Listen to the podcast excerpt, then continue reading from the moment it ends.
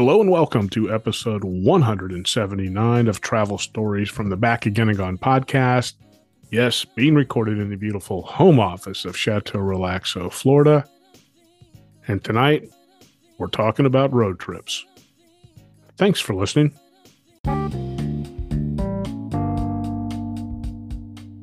Hello, if you are a new listener, welcome. If you are a returning listener, welcome back. And tonight I am enjoying a Voodoo Vice IPA from New Belgium, weighing in at 7.1 ABV. And I am a fan of anything from New Be- Belgium in their Voodoo Ranger series. So, one trip since our last episode, and it came in the form of a road trip, which just so happens to be the topic for tonight's episode. This trip was four days on the road with three nights in three different hotels, which is never desirable. And then add to the madness of that, Hurricane Natalie made landfall halfway through the trip. And it's safe to say that none of the hotels offered any reminder of COVID.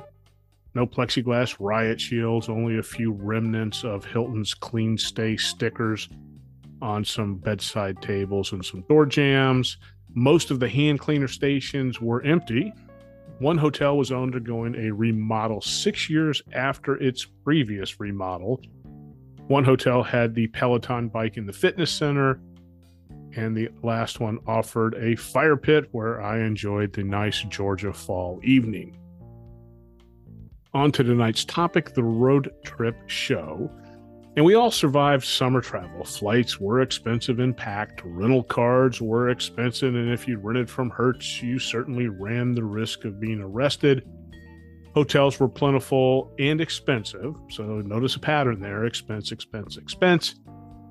With fall travel here, I see no reverse in any cost associated with travel. For instance, on the day that I'm recording this, two days before Thanksgiving, Orlando International Airport had its busiest day on Saturday. So people are even backing up where they used to leave for Thanksgiving on a Wednesday or a Tuesday. They're now actually leaving the full three or four days before the holiday and taking most of the week off. You know, there's a hotel that's close to my parents. It's a normal Hampton Inn, nothing special. Typically, it's roughly a hundred dollars a night, occasionally 130 if there's a softball tournament taking place close by. Lately, this hotel has been $180 per night, even with all of my secret squirrel discount codes. So, for the upcoming holiday travel season, it might be time to consider a good old fashioned road trip. We've talked about road trips several times over the years, but it's worthy of a revisit. You know, what are some of the common road trip mistakes? Glad you asked. When it comes to the road trip part, it's important to follow these seven P's. Proper planning and preparation prevents piss poor performance. So let's concentrate on the first three P's proper planning and preparation. First, you have to have a plan and you have to start that plan well in advance of your departure. So, where do you want to go? If it's fall and in the southeast, that means fall colors. There's no better way to see the changing leaves than through the windshield of a car. If the weather is still mild enough for a bourbon or whiskey tour trip, you can head up to the Kentucky Valley area. So, a road trip doesn't always mean an over the river and through the woods to grandmother's house. One of the things you need to plan for is frequent stops, and roadside billboard suggestions can actually help. You want to see a 15 foot gator? Believe me, there's a billboard to tell you where and how. Same thing with the Bigfoot Museum or the desire to shoot a real legitimate machine gun. There are billboards that will point you in the direction to do just those sorts of things.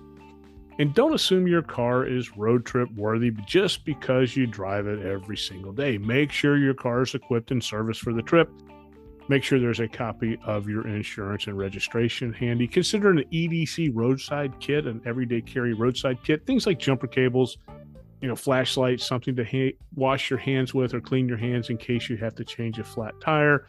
Also, make sure that your spare tire is roadworthy. If you don't have AAA, it might be worth the investment. And while you're at it, throw in an old school paper map. In the glove box, you never know. And there are some road trip essentials that you might not think to pack. First aid kit, Think about heartburn medicine, aspirin, Benadryl, allergy pills, things beyond just, you know, clean wipes and band-aids. Ziploc bags, always handy on a road trip. A can of Fix-A-Flat, believe it or not, that will get you out of a jam. In addition to the Ziploc bags, throw in a handful of plastic shopping bags and a handful of zip ties, paracord, maybe some bungee cords. You also need to plan out your wardrobe. It is fall, almost winter, and this time of year, they can be a definite 40 to 50 degree swing in temperatures, not only day to day, but between morning and night. And don't forget an umbrella either. While you're in prep mode, make sure you have some travel related apps installed on your phone. What apps will help you? At least install Google Maps and Waze. If you have no idea how valuable either of those are, please stay off the road.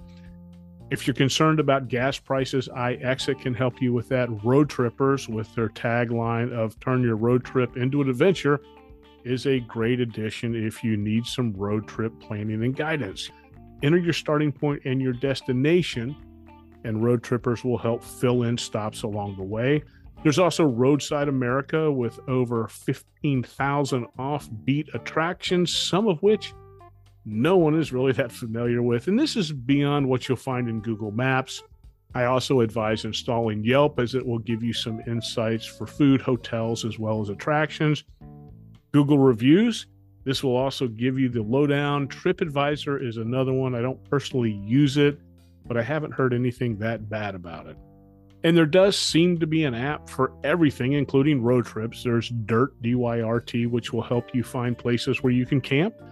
You can also install Flush. Think of it as Yelp reviews, but for public toilets. Yes, believe it or not, there is something like that there.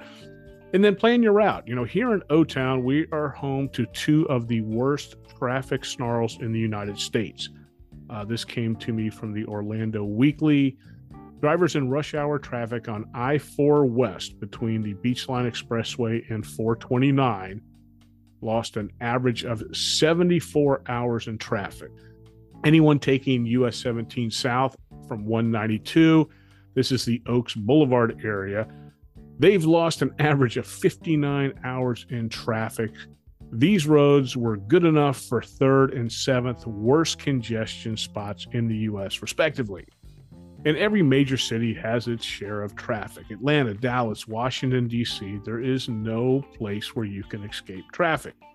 So always make a plan for an alternative route. On my recent trip to Georgia, I've been bypassing the downtown Atlanta area by taking 441 out of Macon. Yes, the same 441 that runs through most Florida. But I take that out of Macon up towards Atlanta and then Highway 29 down to the office.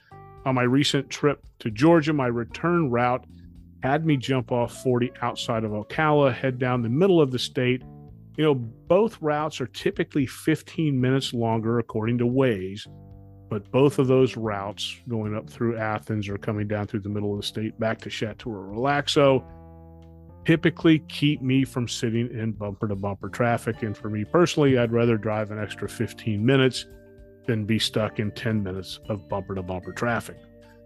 So make sure you plan your route, and this includes planning for places for fuel. Fuel stops are important, so make them more meaningful than just finding six gas pumps and the offering of boiled peanuts that have been cooking in a crock pot for the last three or four days. One of my favorite fuel stops is the one that I've done 180 degrees on in the past year. It's Buc-ee's, and with their expansion into the southeast, it is truly the perfect place to stop. You know, beyond the 40 or 50 gas pumps they have a wall of beef jerky, a legitimate barbecue pit, and gifts galore. If you're rolling along I 95 around the North Carolina South Carolina state line, there is, of course, south of the border with its Sombrero Tower, its Reptile Lagoon, and the Peddler Steakhouse. It's a great place to kill an hour or two. And besides, Pedro says so. And when it comes to road trip nutrition, there are a couple of approaches. First, take it with you. Why? Because eating on the road is expensive. You know, you drop 20 or 30 bucks on a nice soft sided cooler. No need to spend 300 bucks on a Yeti. We survived them for decades before they hit the scene.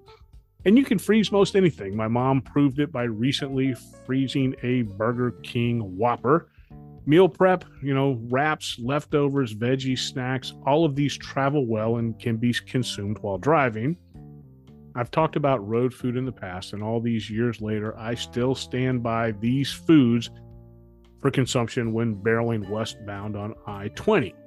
Beef jerky, Slim Jims, and actually make that any processed meat product wrapped in plastic that does not need refrigeration. The positives high in protein, easy to eat, and little or no mess. The negatives very high in salt, and the smell might offend passengers, which could be a good thing depending on who's riding with you.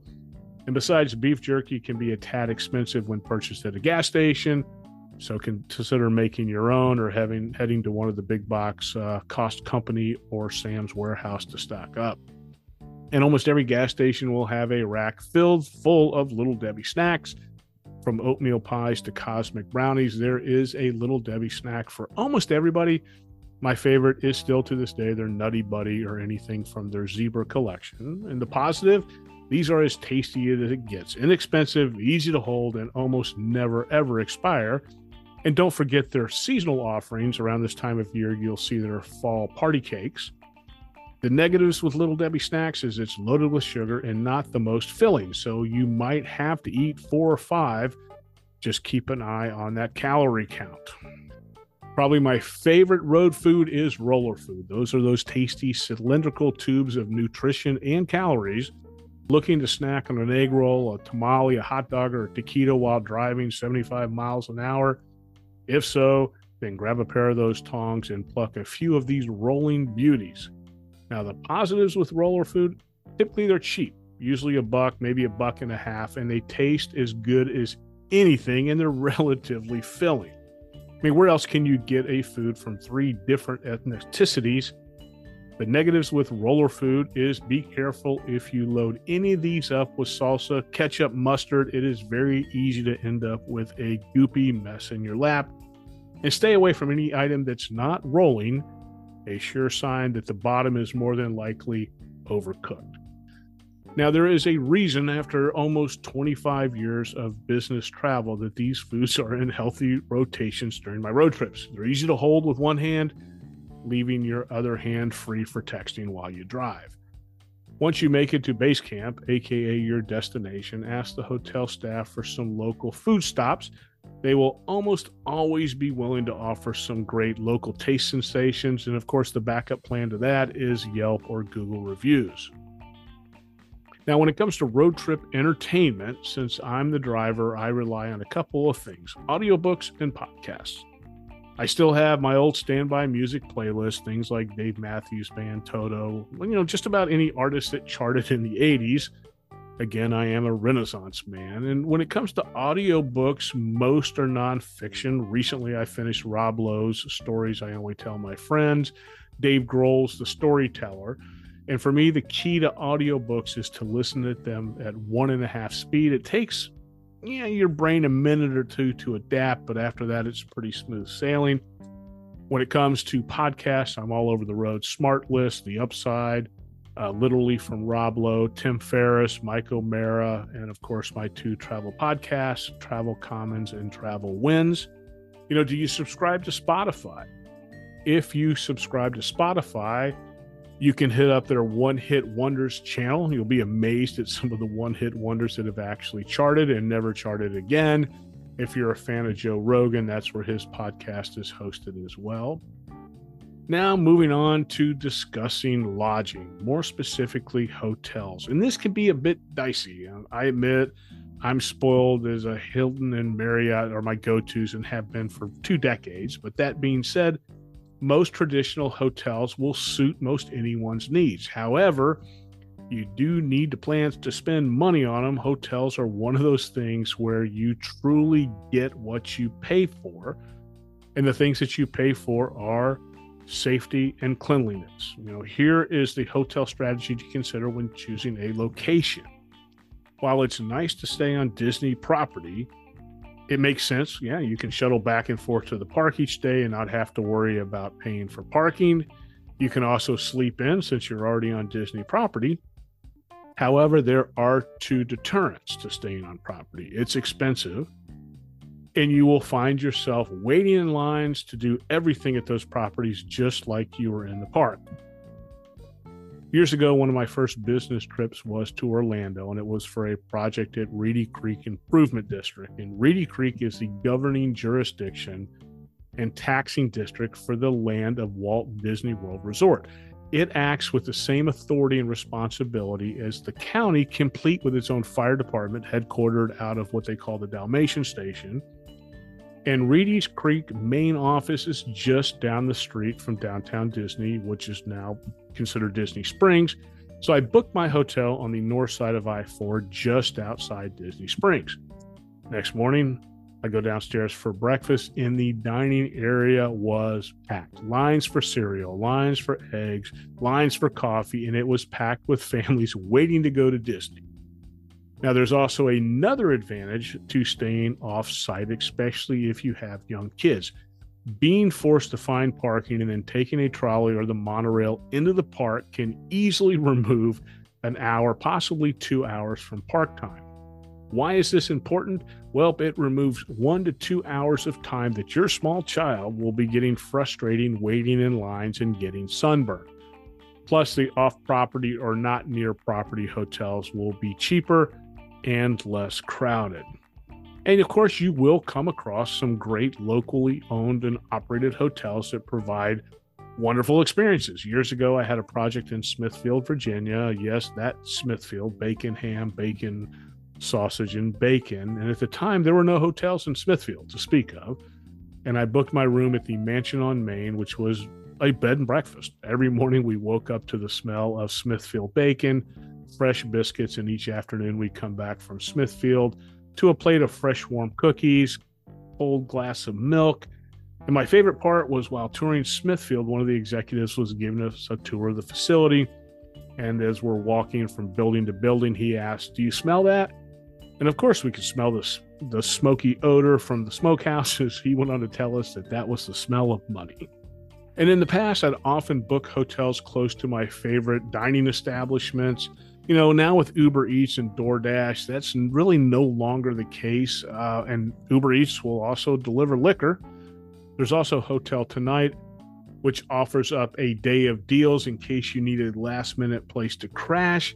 You know, truly the one piece of advice that I offer up to baby road warriors is to make sure you have that night's hotel reservation before you leave the current hotel that you are in. And if you've got small kids in tow, one of your major jobs on a road trip is to keep those little guys from getting bored.